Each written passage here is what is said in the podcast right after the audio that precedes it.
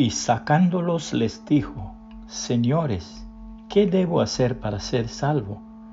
Ellos dijeron, Cree en el Señor Jesucristo y serás salvo tú y tu casa. Hechos 16, 30 y 31, Reina Valera 1960. Si esta mañana te has despertado con salud y alegría en tu corazón, estás mejor que un millón de personas que no van a sobrevivir esta semana.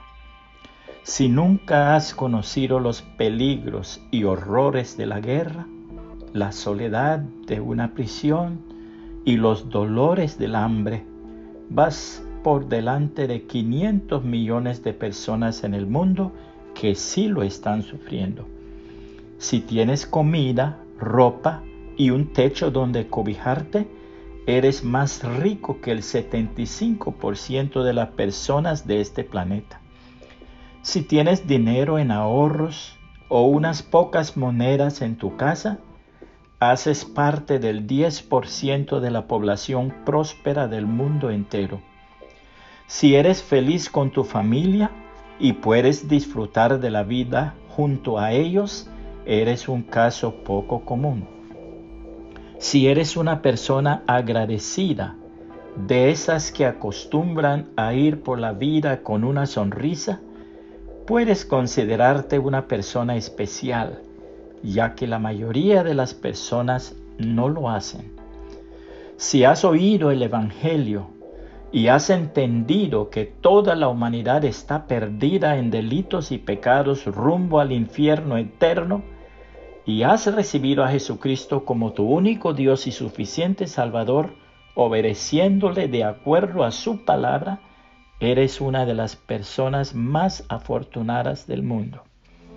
La palabra de Dios declara lo siguiente, y Él os dio vida a vosotros cuando estabais muertos en vuestros delitos y pecados, en los cuales anduvisteis en otro tiempo, siguiendo la corriente de este mundo, conforme al príncipe de la potestad del aire, el espíritu que ahora opera en los hijos de desobediencia, entre los cuales también todos nosotros vivimos en otro tiempo en los deseos de nuestra carne, haciendo la voluntad de la carne y de los pensamientos, y éramos por naturaleza hijos de ira, lo mismo que los demás.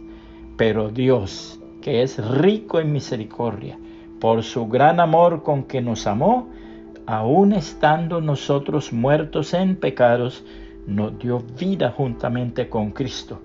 Por gracia sois salvos y juntamente con Él nos resucitó y asimismo nos hizo sentar en los lugares celestiales con Cristo Jesús para mostrar en los siglos venideros las abundantes riquezas de su gracia en su bondad para con nosotros en Cristo Jesús. Porque por gracia sois salvos por medio de la fe, y esto no de vosotros, pues es don de Dios, no por obras para que nadie se gloríe, porque somos hechura suya, creados en Cristo Jesús para buenas obras, las cuales Dios preparó de antemano para que anduviésemos en ellas. Efesios 2, del 1 al 10, Reina Valera 1960. Puede compartir este mensaje y que el Señor Jesucristo le bendiga y le guarde.